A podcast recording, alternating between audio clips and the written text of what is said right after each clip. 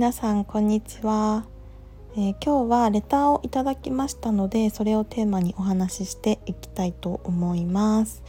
えー、送ってくださった方ありがとうございます。と今日のテーマはデザインスクールをどうやって選んだのかというお話なんですけれどもまず私が web に興味を持った背景だとかあとスクールに通おうと決めるまでの経緯を簡単にお話ししますと,、えー、と最初一番最初は中学生ぐらいの頃なんですね。まあ、Web とか HTML っていうものに触れまして、まあ、そこからすごい興味を持っていろいろ触ってるうちにいつの間にかこう趣味みたいな形になっていてで独学でコツコツスキルを身につけていました。なのでこう仕事にしたいとか、まあ、これで食べていきたいなって思ったのはそれから結構後のことでまあ二十歳過ぎたぐらいの頃だったかなって思うんですけど、まあ、こうだってお給料もいいですし、需要も一定数あるのでチャレンジしてみようと思ってねあれこれこう資格を調べたりとか、まあ、無料コンテンツでいろいろこうスキルアップみたいなところをね学んだりとか、まあ、もがいてた時期があります。なのでこう最初はデザイナーではなくて、まあコーダーとかプログラマーみたいなところに興味があって目指していたんですよね。で当時はこう Java とか SQL なんかも勉強したりとか、まあ、資格の本買ったりとかねあの取得しようと思ってたんですけど、えーと、アプリのこうテスターの派遣のお仕事とかも実はしていたりしました。でまあそんな感じでいろいろあったんですけれども、え一般企業のウェブ制作に関わる部署にその後配属になります。でコーディングではなくて、まあ、デザインのお仕事したいなと思うようになったのがこの頃で、えーと、お仕事しながらねデザインスクールに通おうと決めたのもこの時期になります。なんでそこからこう探してで実際に通ってっていうのが大きな流れになります。えー、独学でねあれこれ勉強してた期間っていうのが、まあ、就職がゴールでなかったにしろ、まあ、56年67年ぐらいあったっていうところと、まあ、それで基本的なコーディングっていうのは自分でできる状態だったので、まあ、求めてたのはデザインの基礎とかあとまあイラストレーターとかフォトショップっていうアドビ製品を全く使えなかったので、まあ、ゼロからしっかり学べるところ。あと、まあ、働きながら通うっていうところもあって私がスクールを選ぶにあたって当時絶対譲れなかったっていう条件は2つありました。えーと、まず1つ目なんですけれども、えー、オンラインのスクールではなくって実際にその場に足を運んで通うような、まあ、オフラインのスクールであることです。まあ、独学の期間が長かったので、まあ、有料動画をこう購入して隙間時間であの一人で勉強するであったりとか、まあ、オンラインスクールって歌っていても結局こうスクールが用意した動画を、まあ、隙間時間で見てで見終わったら自分で作るだけであったりとかで作り終わったらまあ添削してもらってフィードバック来てそれで終わりみたいな、まあ、添削も一応ついてるくらいのスクールは嫌だなと、思っていました。えーと、それじゃあね独学と全然変わらないじゃんと思って、まあ、動画をコツコツ見て学ぶ系っていうのは一番最初に対象から外していました。こう実際に人と会って直接教えてもらえる、まあ、学校のような場所とか、対面で学べるデザインスクールを探していました。はい、で2つ目なんですけれども会社帰りに通えるっていうところがポイントで、えー、その立地ですねあの無理なく通える場所、まあ、定期圏内であったりとか家まですぐ帰れるでも会社からも通いやすいみたいなところに、えー、存在しているっていうところになります。えーと、会社員時代ね都内まで毎日通ってたので、まあ、勉強するなら仕事が終わってからか、まあ、土日の休みだったんですけどわざわざね休みの日にも、まあ、電車で1時間ぐらいかかる都内まで出るのは面倒くさいなと思っていて、まあ、スクールの場所であったりとかあとまあ通うことになったら、ね、通学しなきゃいけないのでそこの頻度であったりとか曜日についてもこだわりといいますか割とま、細かい希望条件が当時はあったかなと思います。でこの絶対条件絶対もうこれは譲れないっていうのはこの2点で、まあ、あとはあのスクールの雰囲気とかね、まあ、女性限定のスクールもいいなっていうのはやんわり考えていたりもしました。はい。でまあいろいろね調べていく中で当時名前をよく耳にしていた大手のデザインスクールがありまして、えーと、カリキュラムとかね調べていたらここは20名とか30名ぐらいで教室であの授業を聞くスタイル、ま、完全に学校みたいな学校の授業みたいなスタイルで、まあ、サボれない環境というか、うん、みんなでこう一緒に進んでいく形式がいいなと思ったのとあとサポートも手厚かったですしあの講師の方もねちゃんと先生っていう感じだったしうんとウェブデザイン以外にも、まあ、映像クリエイターとかね、まあ、グラフィックデザイナーとかあとまあデザインのあの発展っていう形でワードプレスにこう特化したコースとかあの本当に幅広くクリエイティブなコースがたくさんあってまあそのせいか在校生の数もすごく多くて先生の数もねすごい多かった大きいスクールだったのですごい信頼できるスクールだったのでその当時はすごいかなり興味は持っていました。で、まあ、拠点もねいっぱいあったんですけどちょうどこう定期圏内で通える拠点っていうのも存在していたので、まあ、そこの無料体験に行ってあの学校をちょっと見て回ったりとかあとまあ実際の授業がどんな内容なのかみたいなところをマンツーマンで教えていただくようなあの体験には行っています。はいで他にはもう一つ気になるスクールがありましてそれはスクールのサイトとかあの広告を見たとかではなくて、えっと、有名なライターさんが書いたイベントレポートを見つけてその内容にすごい興味を惹かれて調べたんですよ。ただあの残念ながらイベントがあのいいなって思ったイベントが、えっと、期間限定1回限りかな。なんか限定開催で同じものに参加することはちょっとできなかったんですけど、まあ、レポートされてた内容をお話ししますと,、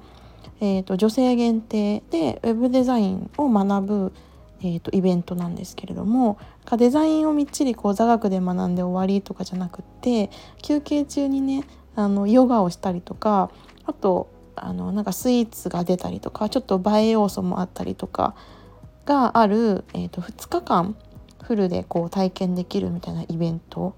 で、まあ、ただこう学べる内容自体は本格的なんだけれども、まあ、女子限定なのでこうワイワイ休憩中も楽しく会話もできて、まあ、仲間もできてみたいな楽しく教えてもらえて、まあ、作れるみたいな内容がすごいいいなと思って。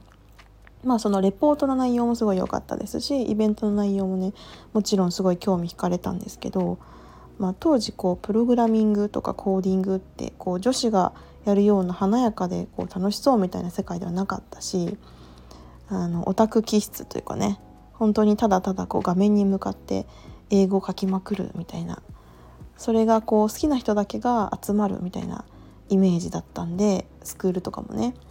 なんでもうガラッと印象が変わったのでそのイメージが変わったのですごい衝撃で、まあ、世の中にこうこんなに素敵な世界があって、まあ、こんな環境、まあ、キラキラしたまで言ったらちょっとあれですけどこういう女子だけでこうワイワイ学べるみたいな環境でデザインコーディングを、まあ、同じように私と同じようにすごい好きだなと興味を持っている女子たちがこう運営もしていてねこう集まっているみたいなところにすごい衝撃走りましてでそこからこう主催している方とか会社のサイトに飛んでとかしてるうちに、まあ、金額もねその当時は10万円ぐらいで他社と比べたらすごいお手頃だったりとかあと何よりこうイベントと別にちゃんとこうデザインコースみたいのがあの設けられてたのでそれを見てたんですけどその金額とあと通う期間が2ヶ月とか3ヶ月っていう短期だったので、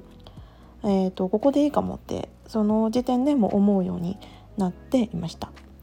はいまあ必須条件ではなかったんですけど、半年とかね1年とかすごい時間かけてあの本格的な授業内容をゆっくり学んでいくみたいな形よりは、まあ、仕事をしてたっていうのも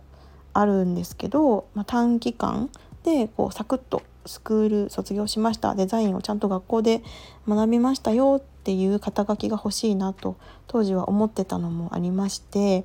まあ気軽にねチャレンジできてすごいいいなと思うようになっていました。うん、で、まあ、体験に行ったもう一つのスクールなんですけどその最初にお話ししたスクールですね。そこは半年のコースかな？6ヶ月のコースしかなくってで授業のねコマ数も結構な数あって、まあ、本気度が高い分あのブランド力とかもねスクールの名前でここのスクール出てますっていうのが言えるのもすごいいいなって思ったんですけど確か金額もね40万円ぐらい超えていたのと,、えーと、半年通い続けるっていうのがちょっと長いかなと思ってしまったんですよね。うん今と、まあ、ちょっと考え方が違うんですけど、まあ、当時はその長くコミュニティにいられる心地よさであったりとか、まあ、勉強仲間を作るとかではなくて、まあ、スクール通いましたちゃんとスクール出てますよっていう肩書きがすぐに欲しくって、まあ、それをもとにねすぐに就活お仕事探しをしたかったんですよね。で会社をすぐにこう辞めてデザイナーになりたかったのでまあ、短期のスクールの方は、まあ、無料体験とかがなかったんだか行かなかったんだかちょっと忘れちゃいましたけど、まあ、ネットの情報だけね一生懸命調べてあの他の方のレポートとかも結構上がってたのでその辺も見たりして、えーと、結局その短期のオンラインスクールの方をもうオンラインで申し込んで支払いをしたっていう形になります。はい、なのでまあ比較検討をしたスクールは大きく2つっていう感じでまあ改めてその比較したポイントをまとめるとまあオンラインじゃなくって実際にその場所に足を運んで通えるスクールであることと,、えー、と会社帰りでも通いやすい場所にあることあと期間ですね23ヶ月の短期で、まあ、半年ではちょっと長いなと私は感じてしまったのでその短期の間に、えーと、基礎がちゃんと学べて求める自分が求めているスキルっていうのが身につきそうだなと感じられることですね。あとまあ短期といえどこうモチベーションを維持したまま学習が続けられる環境、まあ、スクールの立地通いづらくて面倒くさいってなっちゃったら結局意味がないので、まあ、通いやすさであったりとかあとはその、えー、スクールの清潔感、まあ綺麗さとかね校舎の新しさであったりとか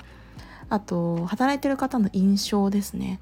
えーと、ちょっと年齢が上行ってる方しかいないとかだと、まあ、ちょっと違うかなと思っていたのでその辺も選ぶポイントではありました。うん、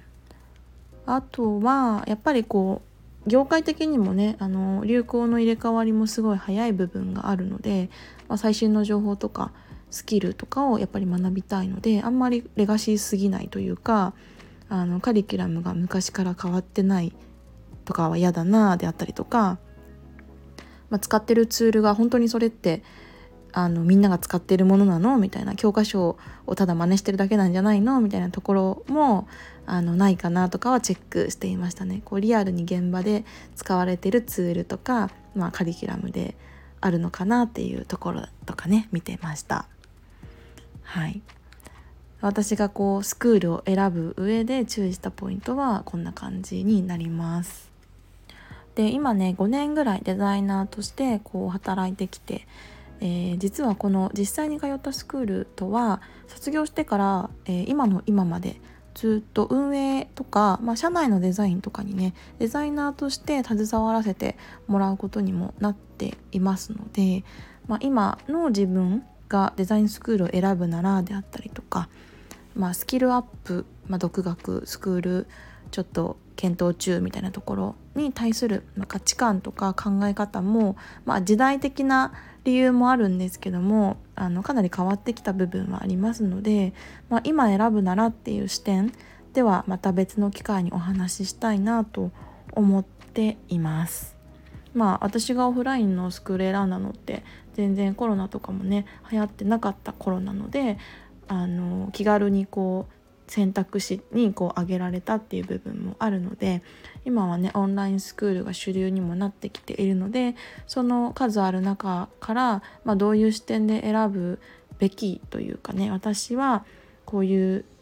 サポートこういう、まあ、フォローサポートとかがあるのがいいんじゃないかなみたいな考えとかも出てきたのでそういうお話はねまた別の機会に設けたいなというふうに思っております。はいというわけで今日はこの辺でエンディングにしたいと思います。えー、最後までね聞いてくださりありがとうございました。えー、次回の放送もまた遊びに来てもらえると嬉しいです。ではまた。